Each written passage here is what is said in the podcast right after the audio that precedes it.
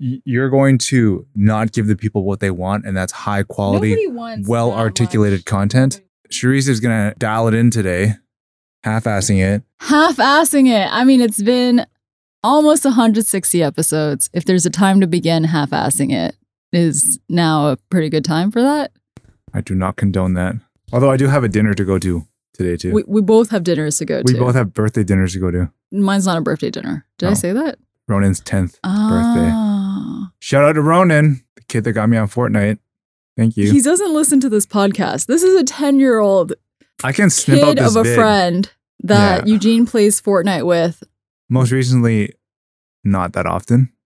It used to be semi frequently. What happened? He got better than you?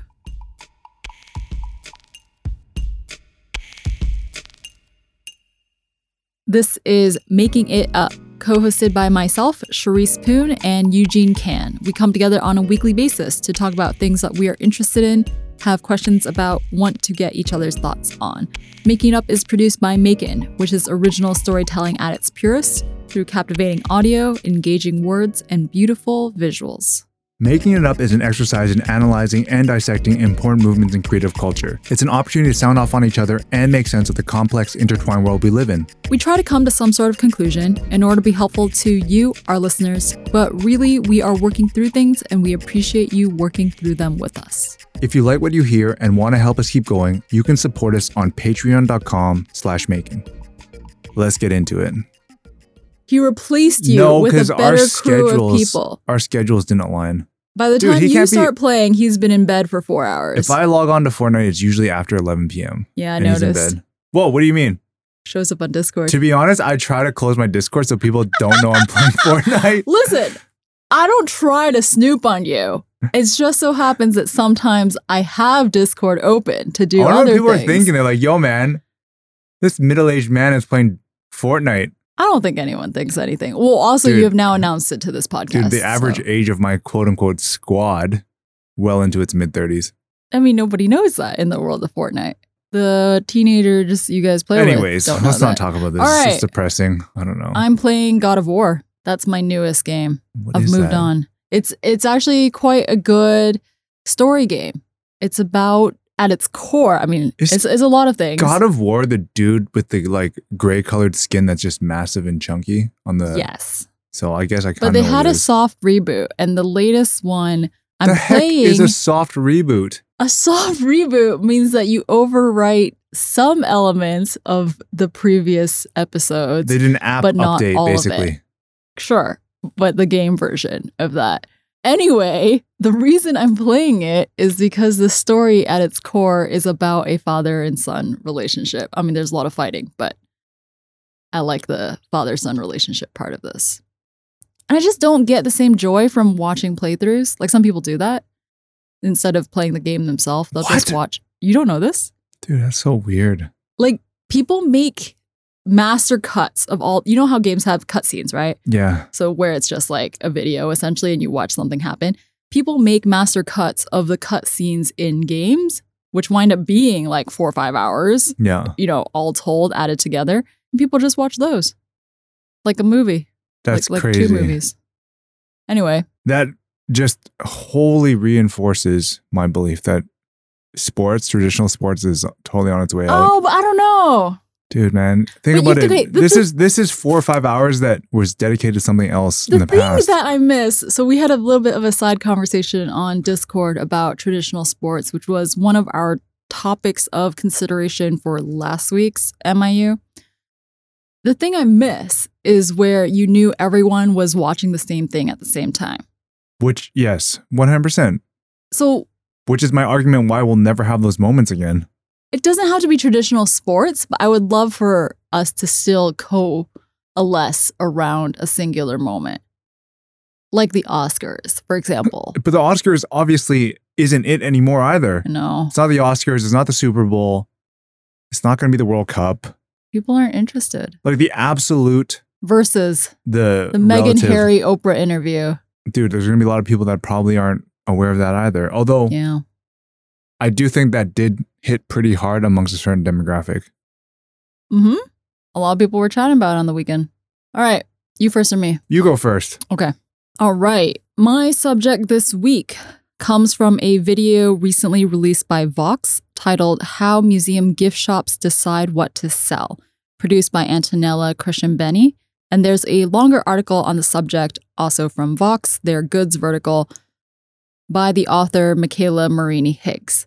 The Vox video is just like five minutes, but it was nice that they also did a longer article that was about maybe I like 1,200 those. words. I kind of like it when you have these mixed medium approaches to the same topic because some people digest and absorb information differently. And it's a per- perfect example of like extended learning. So watch the video, and then I found out, oh, hey, there's actually more details if I'm curious. Yeah, because we kind of tried that with MAEKAN. I mean, just bandwidth issues aside, like we would have maybe a two-hour interview.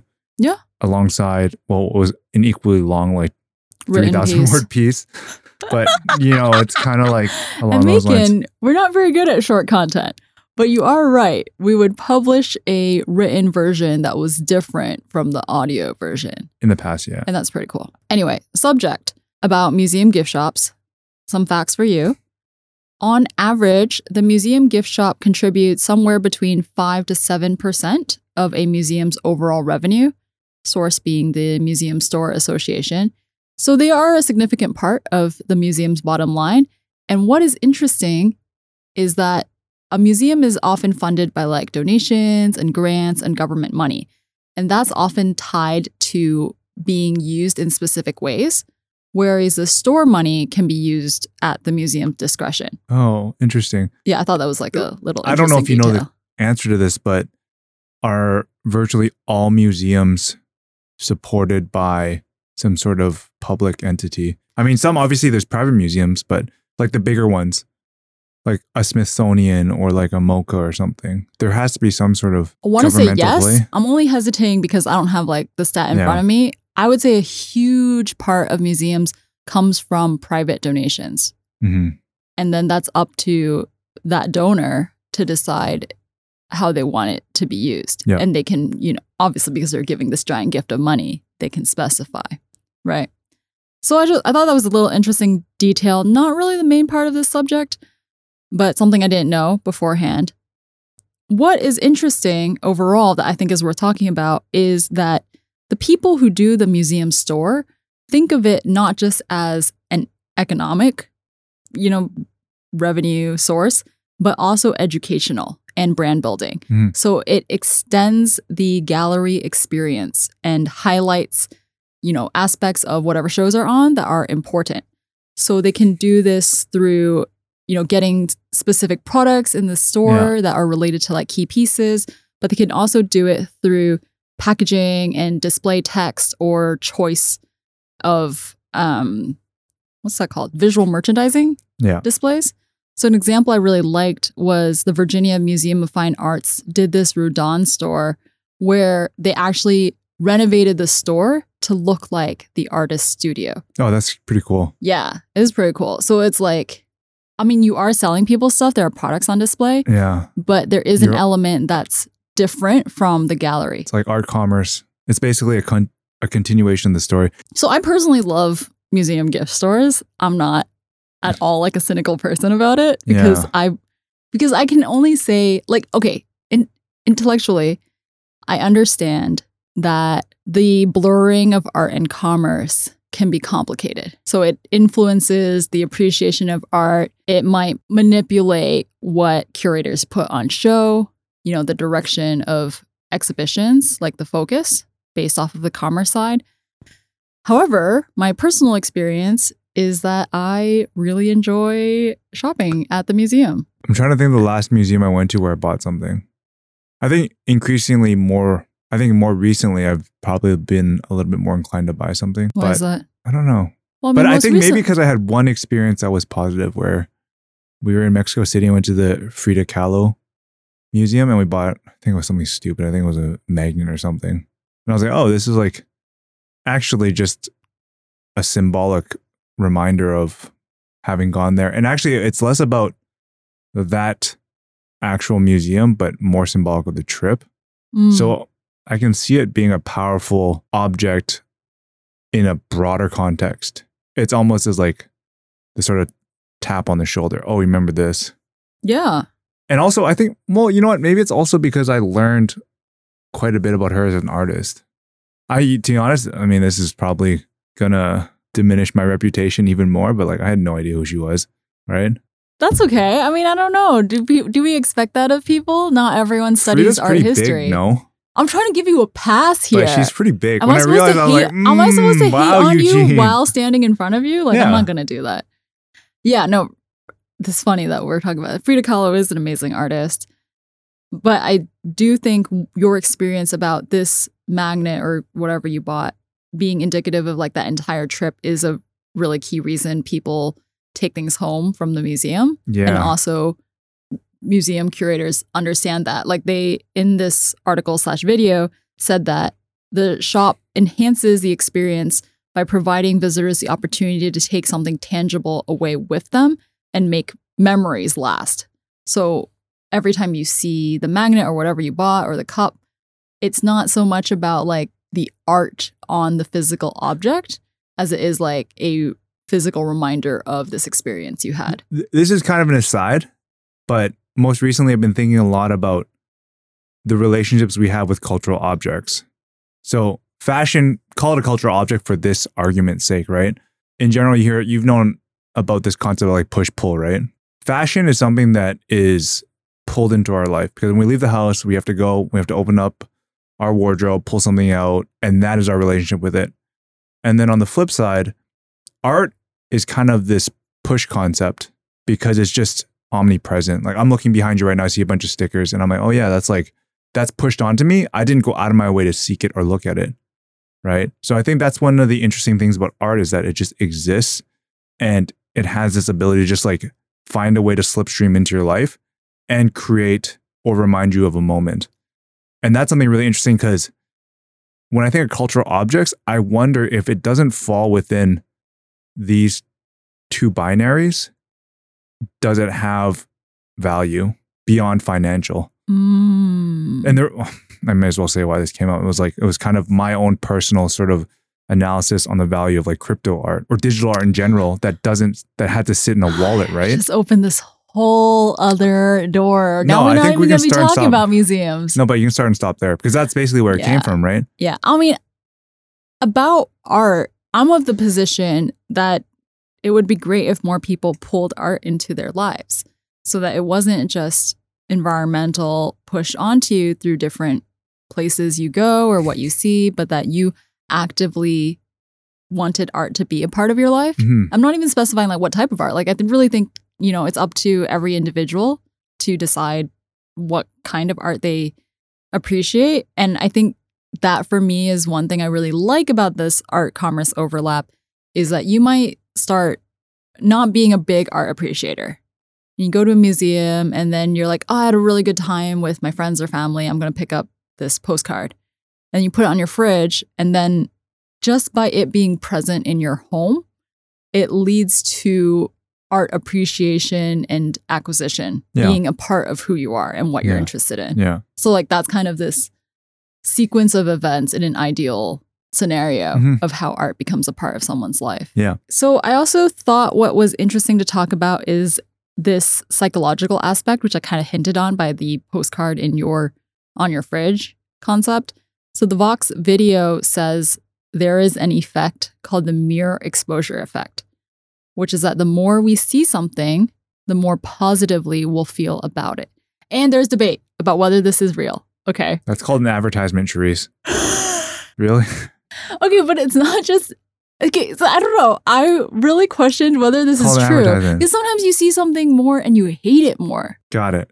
right? I- like, yeah, there's certain things where I, I listen or consume for the first time and I have a very strong reaction and then it softens up by the second or third time. Okay, like it grows on you. Basically the concept yeah, of growing yeah. on you. Yes, yeah, it's the concept of growing on you. But sometimes it goes the other way, right? Where you see something more and it becomes annoying and irritating. So I don't know how much I personally believe in the exposure effect, but the Vox video argues that mere exposure influences our perception of what is even considered art from like an institutional level.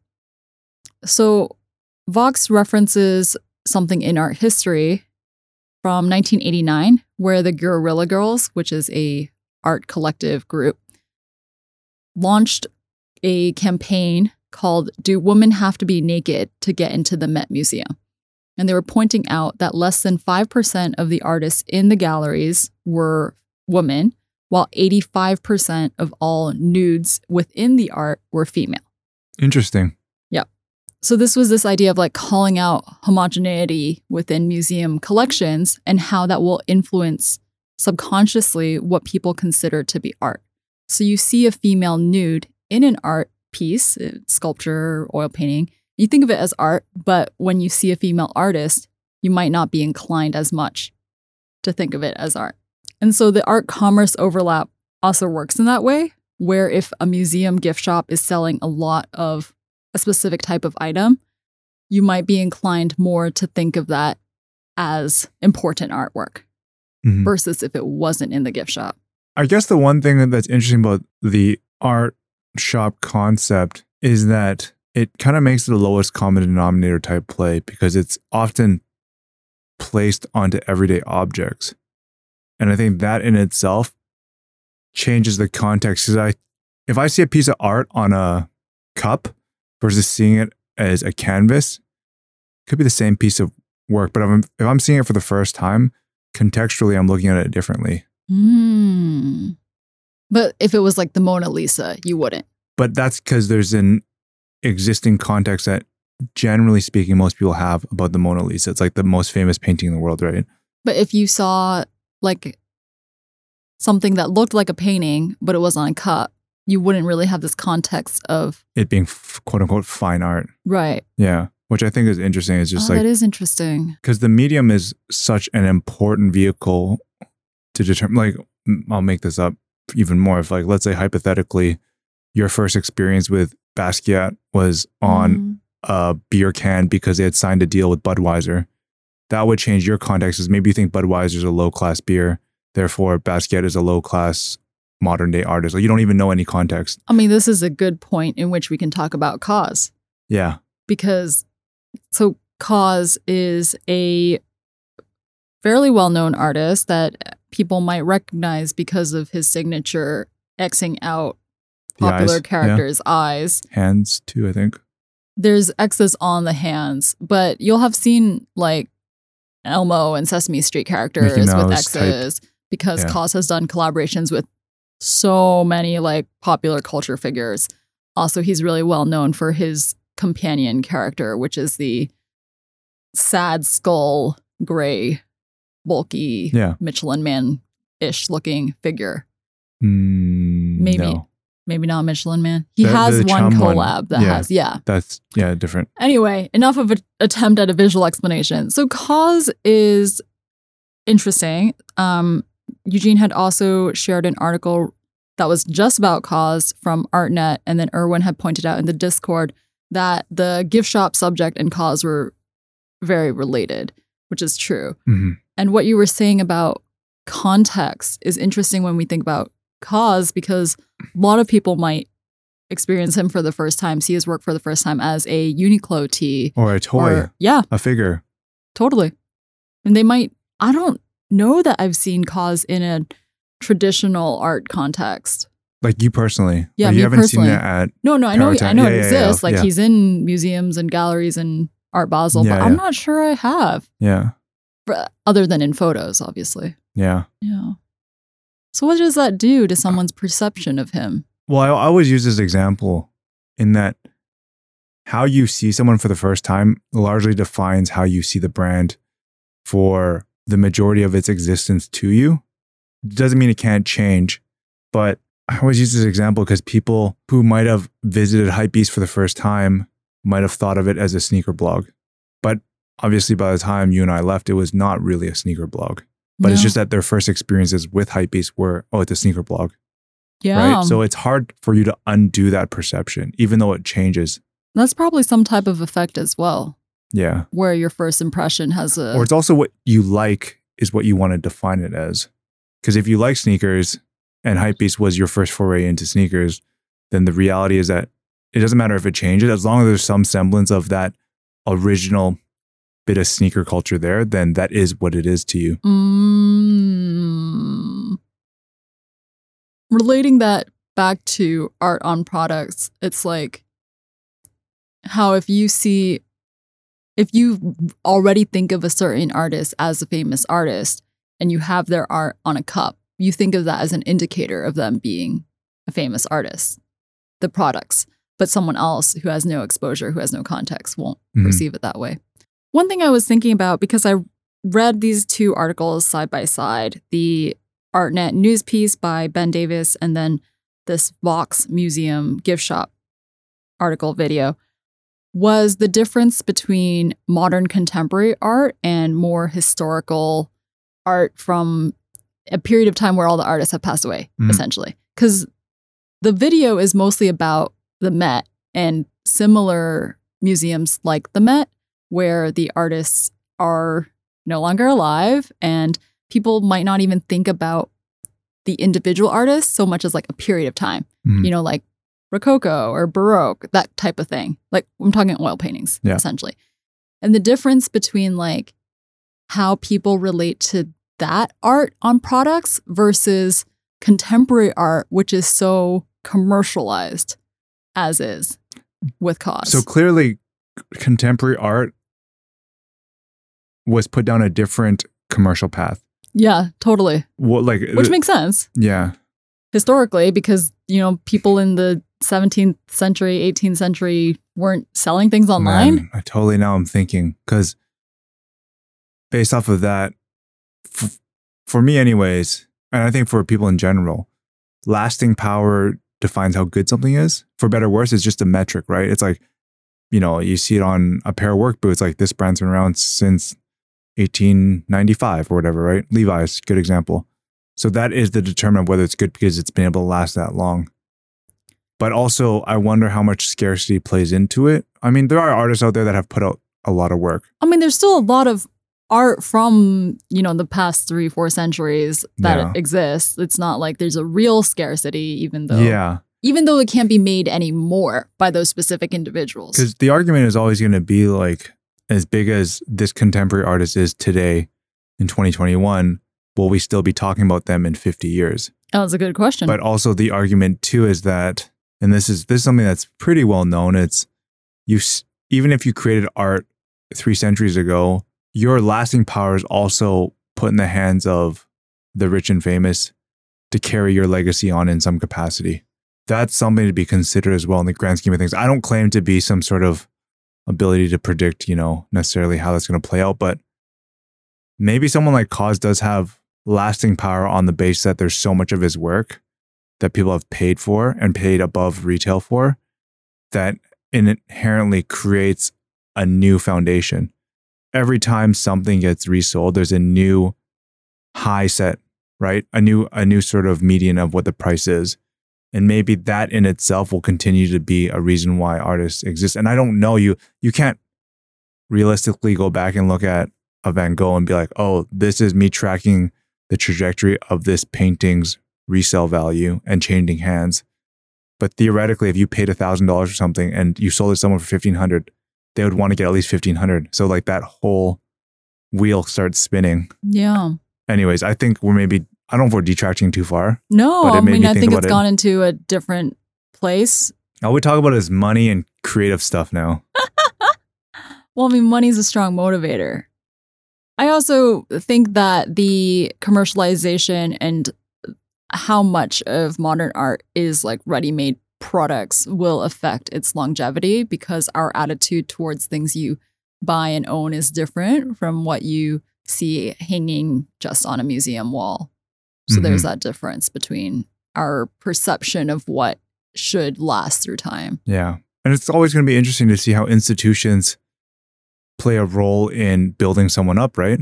For example, a museum could have been how we traditionally looked at if something was valid or not, Oh, yeah. right? And now maybe it's the marketplace. I mean, I have a lot of personal critique. As much as I enjoy museums and gift shops, I do have critique of the amount of power they have in validating who is considered a quotation marks real artist or significant artist. also because they're doing a lot of course correction in terms of representation, right?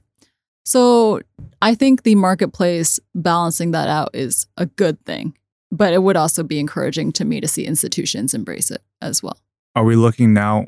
One thing I think is interesting about very accessible products that have no resale value is that the reason why you purchase it is based off of just an inherent love of it.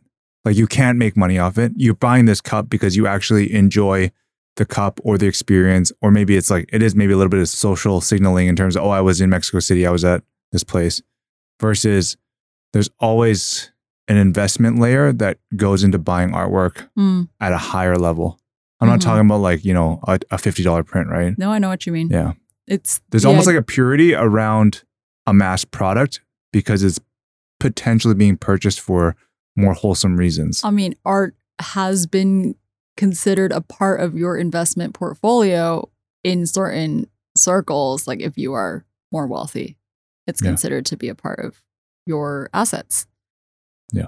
But I mean, I would say that one, I'm not really wealthy enough at that level. And two, I do mostly engage with art on a personal sentiment. Yeah. All right, let's move on.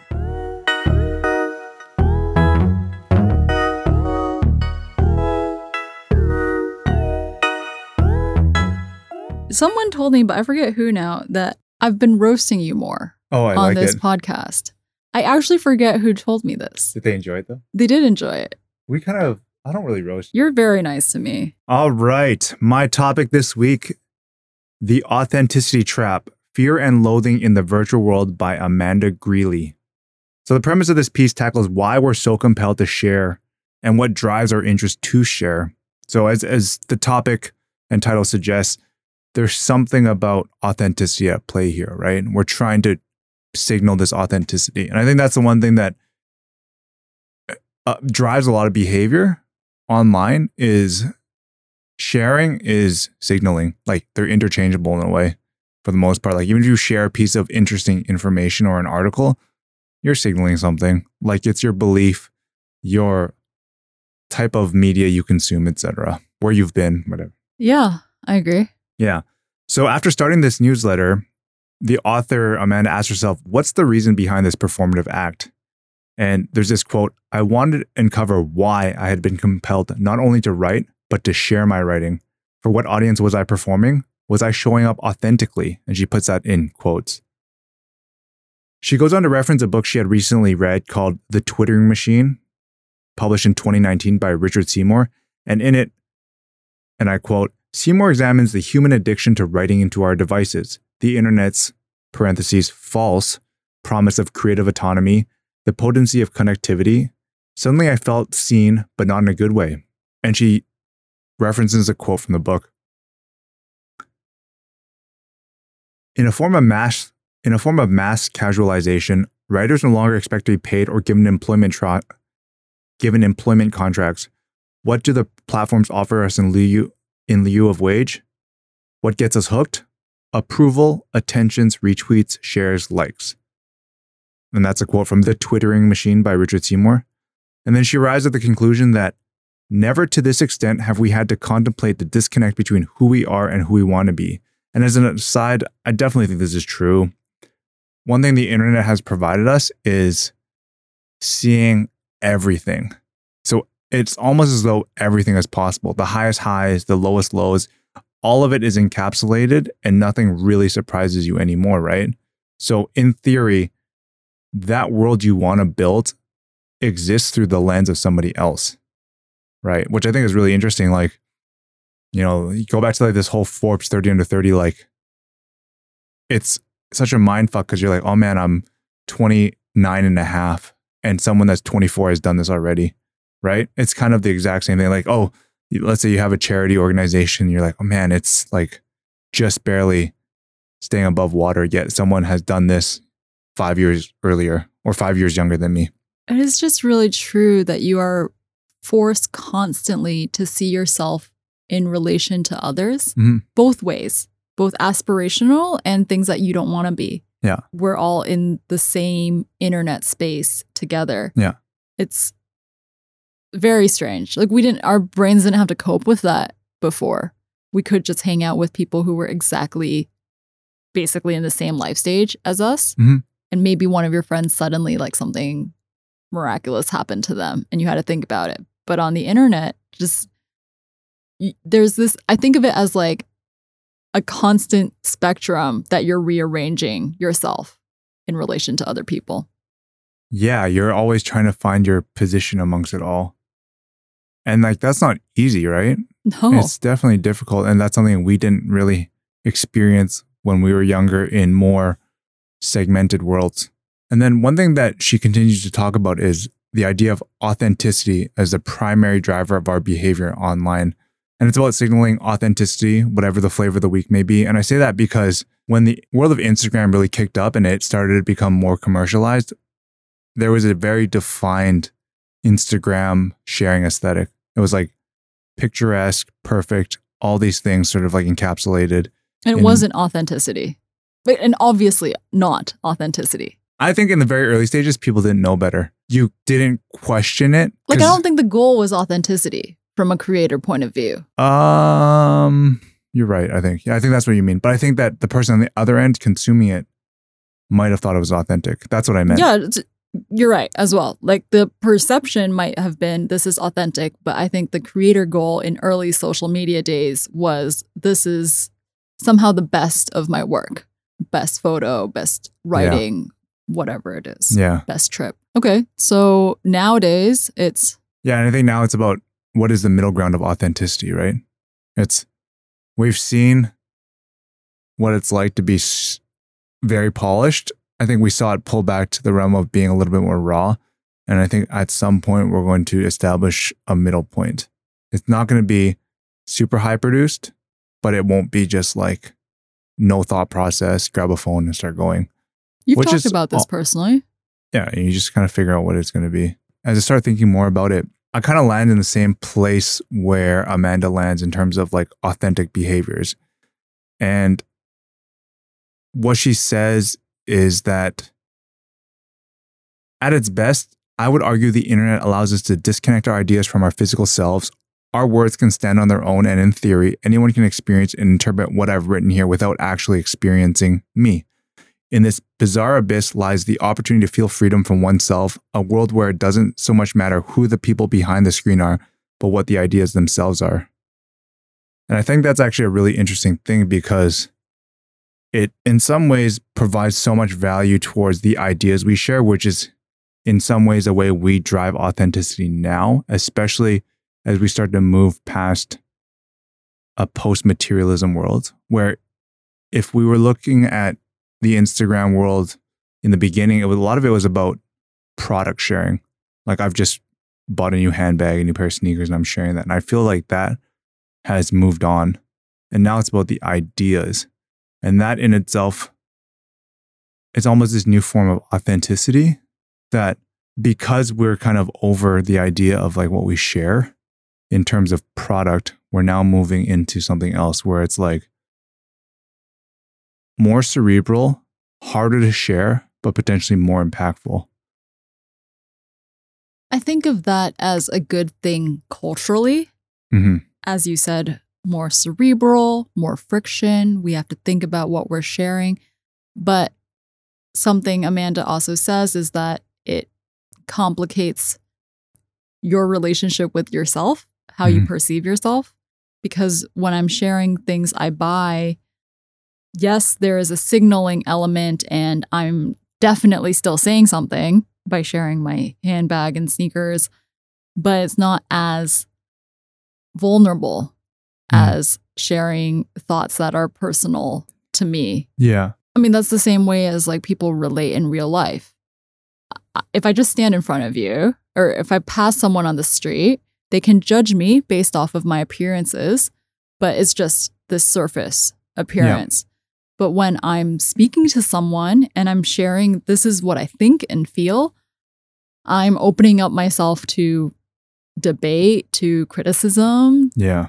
Something that's going to impact me on a deeper level as well. Yeah. That's traditionally how I approached sharing on social media. Like I felt like it's so noisy out there that unless I had something I thought was meaningful to say, then I wasn't going to say it. And I think that's actually detrimental in terms of, well, depends. If you're trying to build a brand online, I think it's actually detrimental. I think that the right amount of frequency is actually really important. Oh, I mean, we can talk about surely on a technical level that the apps demand want us frequency. to post more often, Yeah. which I just, I, I wish that I could just think.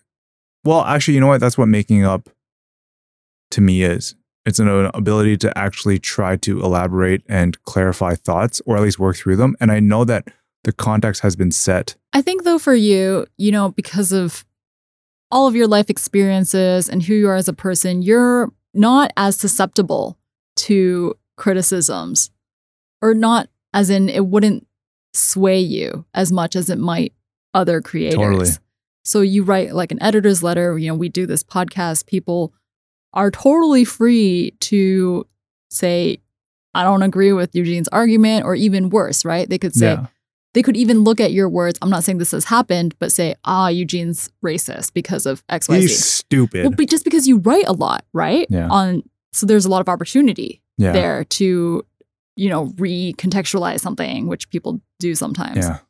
But I don't think like you as a person, like that would really throw you off. But I think that possibility for other people is kind of scary. Yeah, and you know when when I go and write a new editor's letter, I, or when I speak on making it up, it's not the byproduct of something that was thought about thirty minutes ago, right? It's a lot of ideas and thoughts that have been lingering, and or I've tried to poke holes in it, and I, I think that's my biggest thing. You know, it goes back to the topic last week About self worth. about self worth and just like being the hater in the room, Oh yeah. because yeah. ultimately Oh, about performative positivity. I've been, th- I think a lot about a lot of things. And my, like I said, the initial th- reaction I often have to certain ideas or concepts or even my own thoughts, like, what is the thing that's wrong with it? Like, where, where is it wrong? Where can it be done better? And I, th- I think for me, that's kind of been my, my style is that the acknowledgement of what could go wrong is the place I like to start from. And maybe it doesn't allow for the biggest ideas to c- be put forth, but at least it's not like a scam, right? Like it's been thought through where, like, hey, you know what? In actuality, there are several factors that are uncertain, and we probably should, could address them, or not could necessarily at that point in time, but there is a desire to address it because that's where we arrive at a bigger, better opportunity or execution. At least you have confidence through that process in what you are saying publicly Yeah. versus other people who might not, who might, you know, this is the thought that occurred to me. I'm going to write this week's newsletter on it. I know for you, things like Well, sometimes it is like that. It's kind of figuring out maybe what I'll is give you thing. too much credit. But you know, the, the- here's another example. Like I have some friends that you know f- that are artists that are in the midst of dropping an NFT, and she's shaking her head. But the reason I'm only shaking my head because this entire week, every time I open any social media platform, it was even worse last week. To be honest, it was worse last week. Is it really? It I don't know. worse. This I think week's been pretty bad off. too. I think it's tapered. Well, no, it this makes is me thing. not even want to be on any of my social media platforms. Everyone is talking about NFT in some way or the other. Either they are selling an NFT or they're criticizing someone else for selling an NFT, or it's like a thought piece on like the ecological effects of NFT. I just like cannot. I just don't have capacity anymore. Okay, continue. Okay, but Continue. But the thing is, the reason why I bring that up is that some of these artists have seen the backlash received by their peers. So now they have to go through a longer process of understanding can I justify my creation of an NFT? That's all it is. That's a good thing. That's what I'm saying. So that is something that comes up and you need to be considerate of because there's value in going first. And there's also like you have to kind of work through what happens when you don't go first and you actually see people. Like I, I would say that the Apple approach is probably that where they're not always trying to be first and they have time to sit and address the problem more thoroughly. Except that Apple used to be a be first company. Do they? Yeah. Always, always? I don't They know. They were the first people to bring the personal computer into homes and have people think of it as a personal machine. okay. Anyway, all all I'm saying is that business strategies change over time and so can I hate to say I'm I already hate myself for the following words. Personal brand strategy Yeah. can also change. I think what's interesting when talking about authenticity and this separation of the ideas you put out there and your physical self. So people Yeah. perceive the thing I write, and that doesn't mean that they know me. The interesting thing to me is you you are still challenged as a human to really understand yourself Yeah. separately from your output from the work that you're putting out there. And I think that in itself can be a challenge.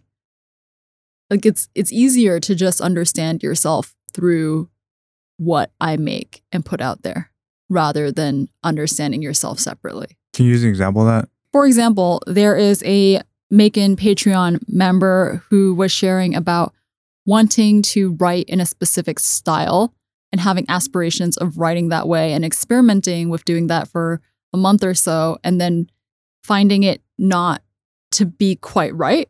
Like there was this disconnected feeling or this just like not totally good fit feeling and then recalibrating okay what is it that is authentic? What is it that's true to me to how i want to express myself?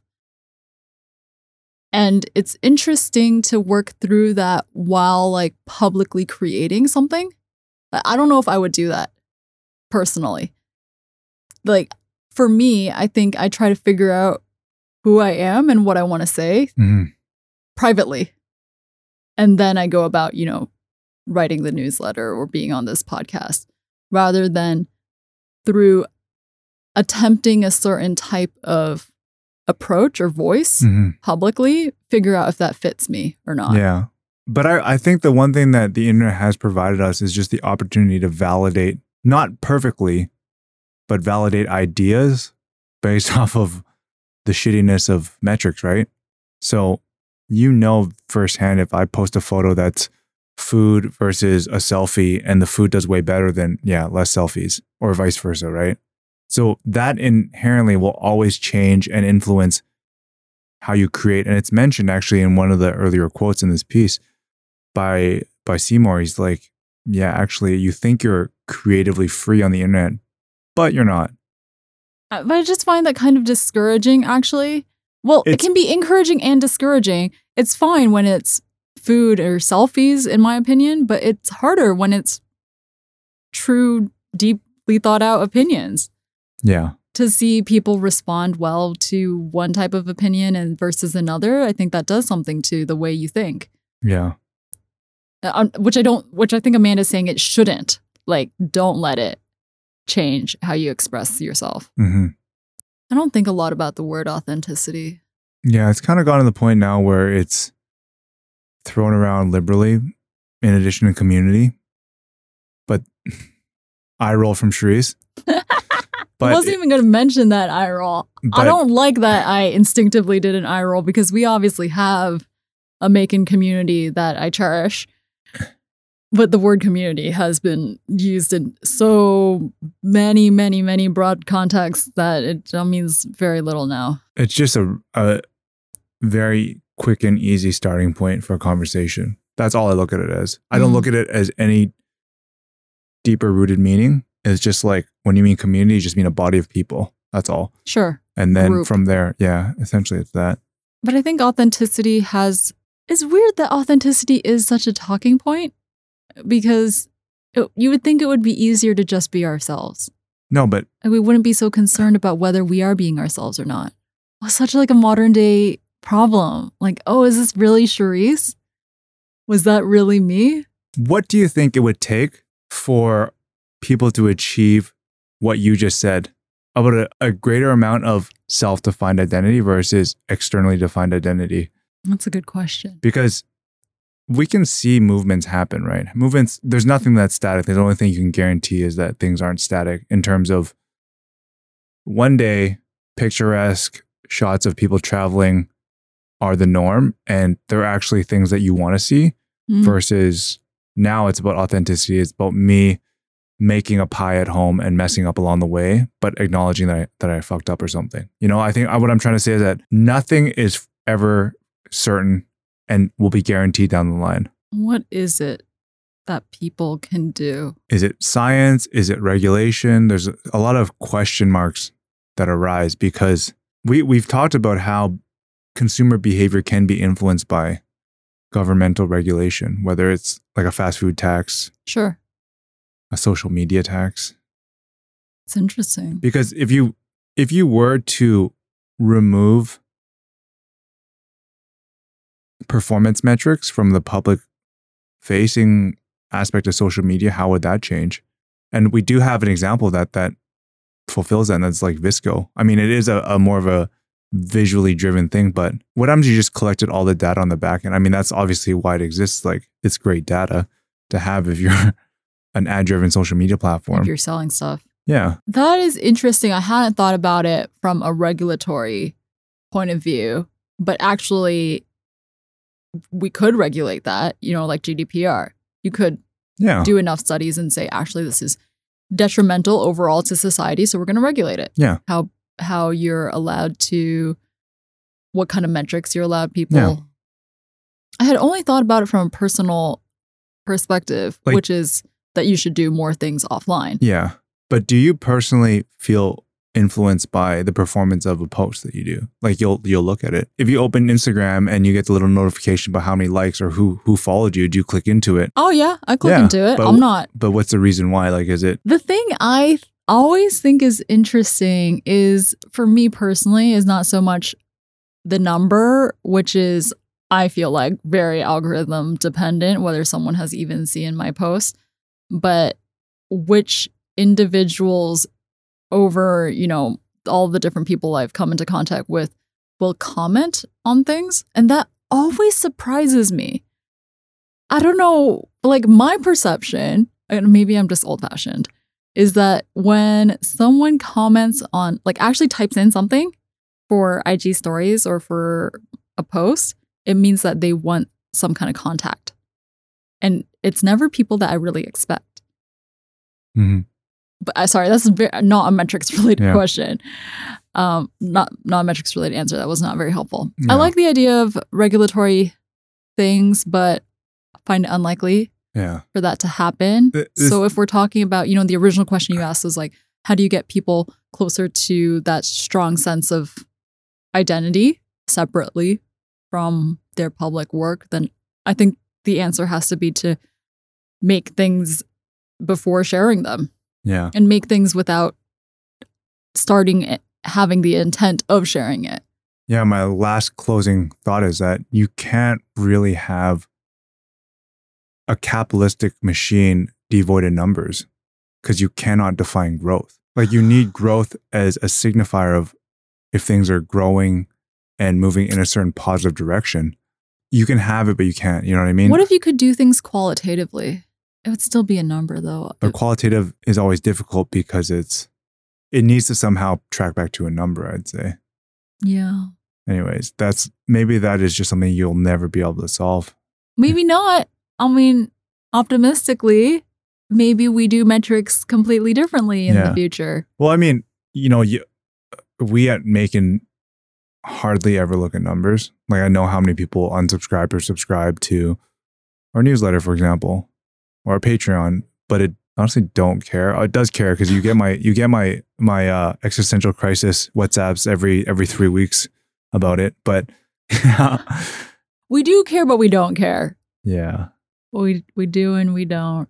which is perhaps why this thing has been so sustainable. Like, you know, we always re- reference how many times we've done making it up, but it's because we honestly don't care that much about a quote unquote growth trajectory. Yeah. Maybe it's like you can care about the reception of your work, but you have to let it remain not so influential on the type of work you make. Yeah. That's all I have to say. I think that's a good place to wrap things up for the day. If you are interested in hearing more about MAEKAN, reading and listening to some of our stories focused on the sights and sounds of creative culture, you can visit us at maekan.com, M A E K A N.com. You can also subscribe to us through your favorite podcast app and platforms. If you like this podcast, you can do us a huge favor by sharing this podcast with a friend or supporting us via patreon.com slash maekan. Also, if you want to get in touch with us, you can email myself at Charisse at maekan.com and Eugene at maekan.com. We love hearing from you. I'm Eugene, I'm Charisse. and this is Making It Up.